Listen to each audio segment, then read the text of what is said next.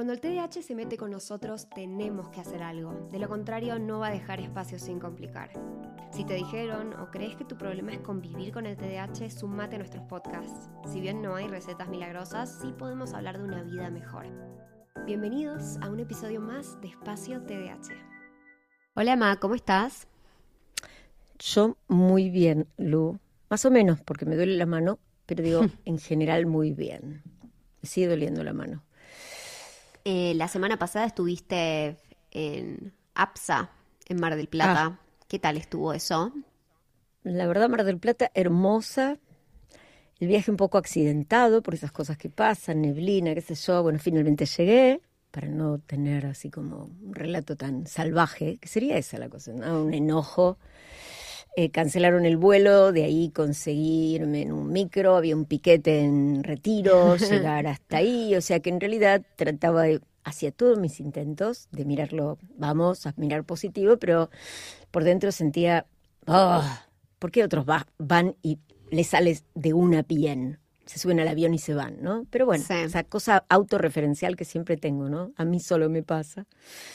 Pero bien. El congreso muy intenso, había gente que me gusta escuchar eh, y mi experiencia tal vez más eh, significativa fue, fueron dos cosas, diría. La primera, personal, que es esta de haber estado el último día en el último horario, fue como fuerte. Yo dije, no me importa, sí me importó, sí, sí me importó, porque es un horario en donde ya no había nadie. Igual tuvimos muchas personas para ese horario y día que, que escucharan el tema, que me parece súper tema, así que vamos, arremetemos con la A P ahora para octubre, ser positivos, eh, con el tema de cronodisrupción. Y la otra que tenía como expectativas, porque hablaba todo el mundo de Ghaemi, que es un profesor que habla mucho de psicofármacos, yo nunca lo había escuchado, salvo una, sí, no, no es real, una... unos slides que me, llena, me llegaron a mí, en donde hablaba algo negativo del T D A H, que se ve que lo olvidé, lo olvidé. Porque dije, bueno, dale, me voy a anotar, había, era muy caro el curso este, y nada, conseguí una beca, me anoté. Y mmm, este buen señor tuvo una ponencia horrible, horrible, que primero hablando del metilfenidato como si fuera una, una droga... tóxica más o menos, ¿no? Mostrando estudios. Lo, me fui enojando, tal vez ese es el tema, ¿no? Me fui enojando, iba mirando los slides, la fecha de los slides, digo, pero este señor, ¿cómo va a presentar trabajos de dos mil uno? veintidós años no se puede presentar. Después cosas que, yo digo, yo estuve cuando presentaron ese trabajo, pero es un trabajo muy antiguo y es más, es cierto, pero no sabe el backstage de la educación en Estados Unidos. Y fui cargando, ¿no? Entonces dije, bueno, me voy a quedar... Ya de por sí había una, un conflicto de intereses porque yo quería estar a las once porque presentaba un psiquiatra que quiero mucho y que hablaba de T D A H y trastorno bipolar y me parecía súper importante. Y la dualidad de decir, yo tengo que quedarme hasta el final para, para levantarme y decir algo ante este señor. Y la verdad, me fui enojando tanto, las preguntas o la forma de approach que se me ocurrían eran tan negativas que yo dije, va a ser muy malo. Porque voy a exponer lo que quiero exponer de una mala manera, no lo puedo hacer y creo que la verdad me fui.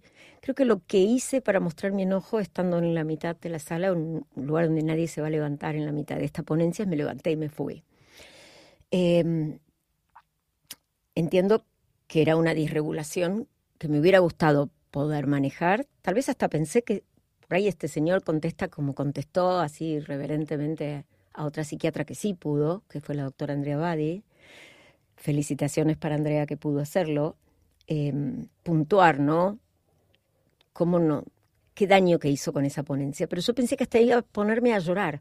¿Sabes qué sentía? ¿Y qué tal si yo me pongo a llorar, no? ¡Qué, qué horror! No, no estaba en condiciones de quedarme. Eso es lo que me pasó. Así que...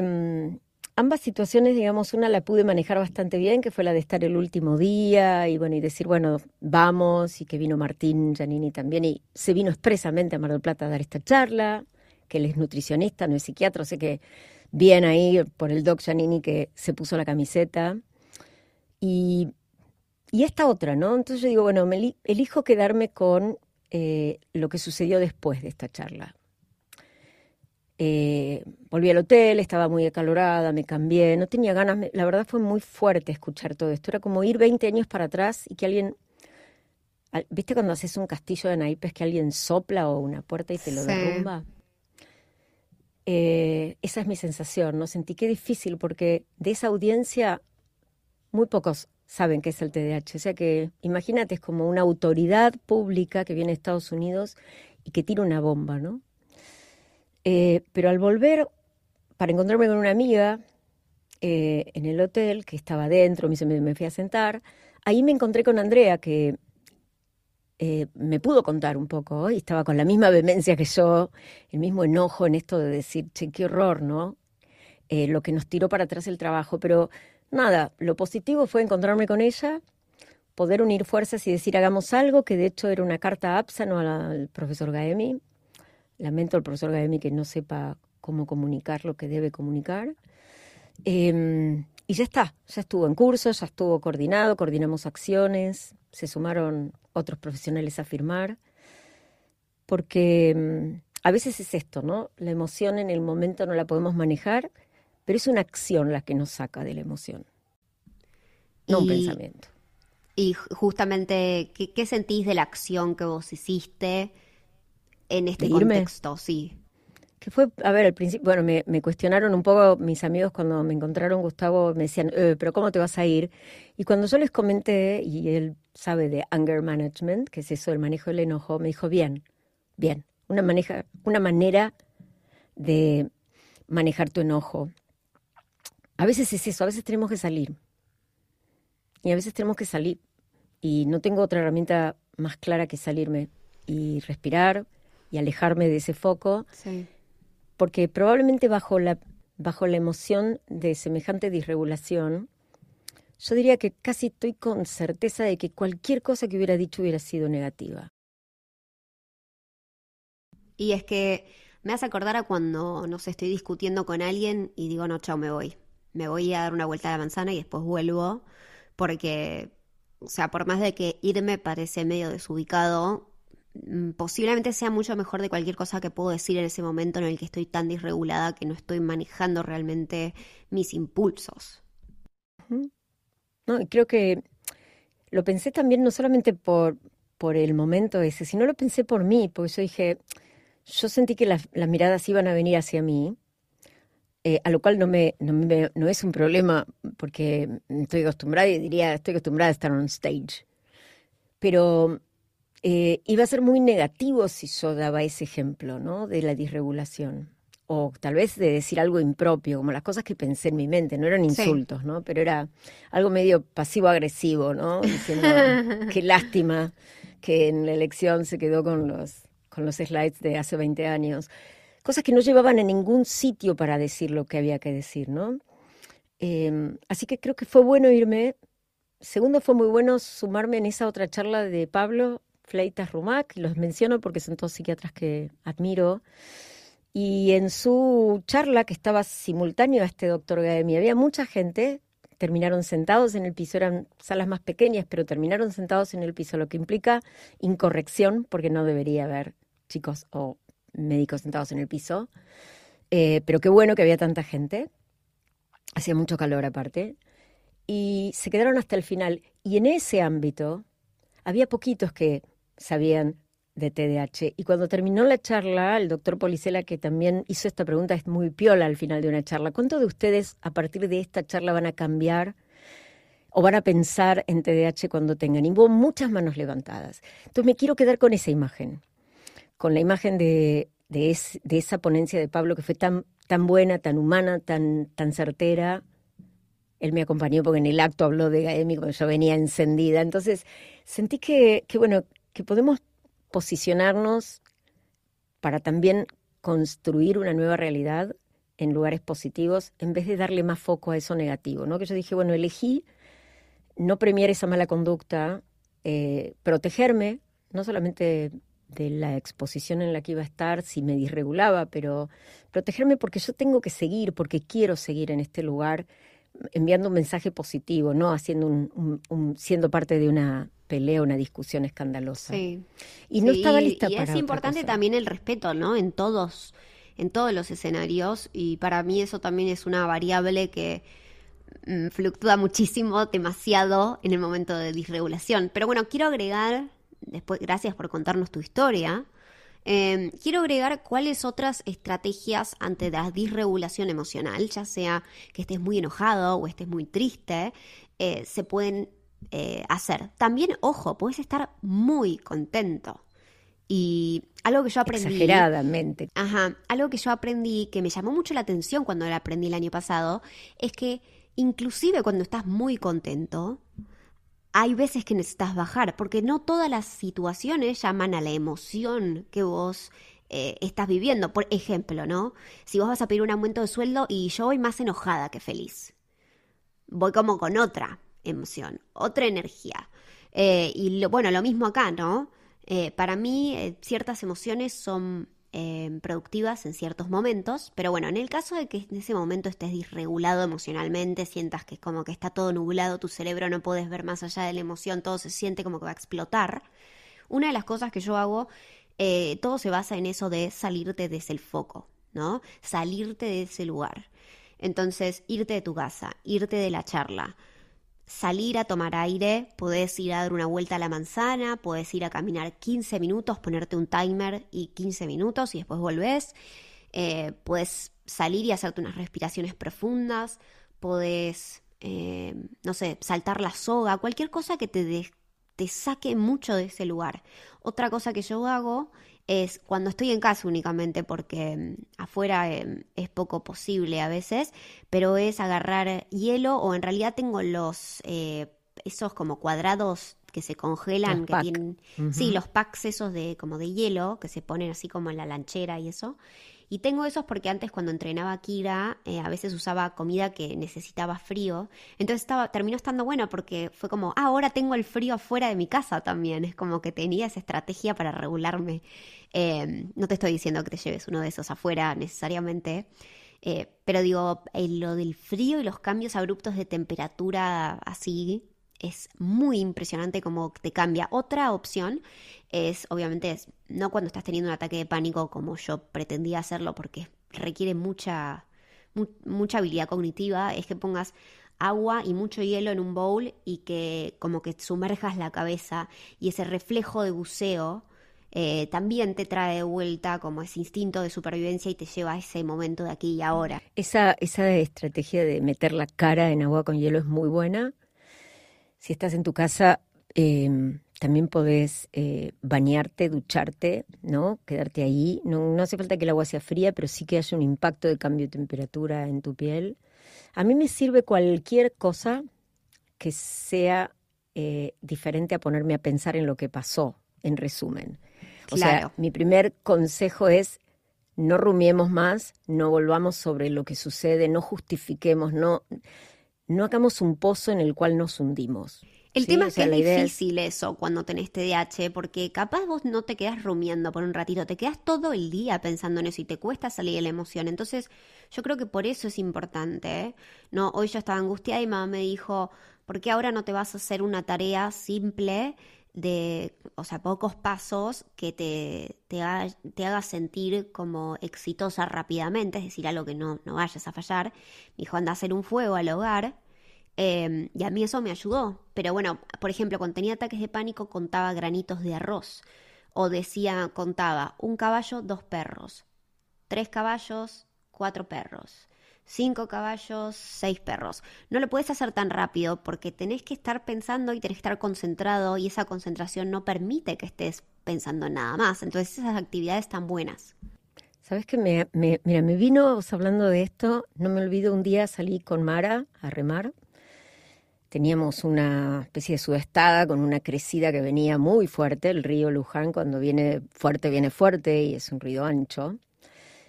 Y... todavía faltaba bastante para llegar al río Carapachay y empecé a ponerme muy ansiosa porque no avanzaba. No había avance, al revés. Yo sentía que me llevaba la corriente y volvía para atrás y estaba cansándome. Y me estaba debatiendo que no quería volver, el orgullo, ¿no? Esta sensación de no quiero volver, y me sentía tan abrumada, y Mara empezó a contar en, para atrás, cien, noventa y nueve, ¿no? Este ritmo. Creo que cuando llegó a sesenta, y mirar todo lo que pasó, ¿eh? Ahí hizo clic en mi cabeza y, y me ayudó. Es decir, lo que creo que nosotros estamos compartiendo hoy es que tenemos...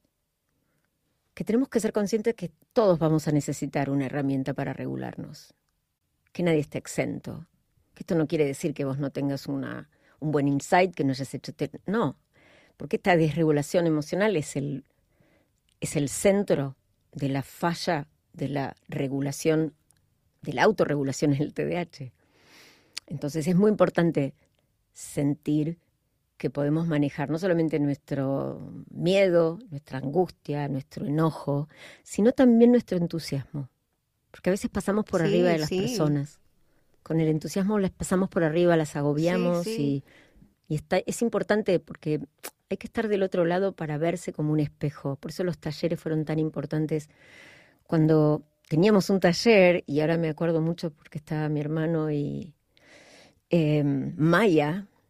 besos a los dos, por donde estén, escuchando este podcast, había una tarea que era, eh, teníamos un telgopor que había que armar de a dos. Era una tarea que había que tomar una consigna y construir un, un común diagrama de flujo de lo que iban a hacer, pero de a dos. Entonces eh, los veía ambos muy rígidos, ¿no? Muy de imponerse. Terminaron su tarea rompiendo el telgopor, y haciendo cada uno por su lado, ¿no? Obviamente no cumplieron con la tarea, pero cada uno sintió que era la única manera.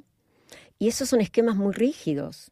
Entonces, cuando pensamos en ese tipo de cosas, eh, tenemos que ser un poco más también compasivos y decir, no es cuestión de eh, que todo el tiempo podamos. Alguna vez nos puede pasar, en circunstancias más seguido, que tengamos recursos y no los podamos usar. Que sepa todo eso y yo necesite de otra persona que me ayude re, a re. salir. También eso. Entonces a veces vos podés decir, che, ayuda, necesito ayuda. O sentarme en el piso para marcar que alguien me pregunte qué te pasa, porque a veces no es que se tiene que notar. La gente dice que te bajó la presión. eh, a veces nuestra cara dice no me estoy sintiendo bien y por ahí nos da vergüenza decirlo. Entonces tener a alguien que nos... que nos rescate de eso, que nos lleve de la mano a la orilla, es muy importante. Es muy importante.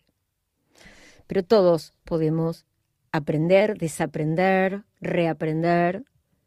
Eh, a mí la emoción que más me disregula no es el enojo, sino es la desesperanza. Vos lo sabés, cuando entro en ese loop de, de desesperanza es tremendo, porque... no hago más que ser una topadora hacia el centro de la tierra cavando un pozo infinito, en donde no hay salida, todo es negativo y todo es oscuro, ¿no? Y yo creo que la única posición para salir de ahí, eh, históricamente en mi vida, siempre fue remar o hacer ejercicio eh, o salirme, salirme, salirme con la ayuda de alguien o salirme, pero no, no es pensando... de una manera diferente, que me ayuden a pensar. No, eso, eso es un no, soy negativa y digo no, no, no, no, sí, ¿me entendés? Sí, sí. Es que en ese hacer. momento no sé si podés pensar. Yo la, la etapa de pensar y procesar lo que te pasó la dejaría para después. No, ahí en, lo primero que me concentraría es en salir de ese lugar, que, que es muy confuso, que no se entiende bien y que nos hace sentir muy mal. Saldría de ese lugar y después... ves qué estrategia querés para procesarlo, para trabajarlo, para pensarlo, pero primero salí de ahí, pasito para atrás, y después, después lo ves. Pero ya bueno. Que, ya que digamos que estamos en, terminando, y ya te veo ganas de, ya estamos, eh, me gustan las imágenes fuertes porque es lo que nos ayuda. Yo siempre digo, si te caíste al agua y sentís que te estás ahogando, agarrás el salvavidas y buscas la orilla. No te pones a pensar por qué te caíste al agua, ¿está?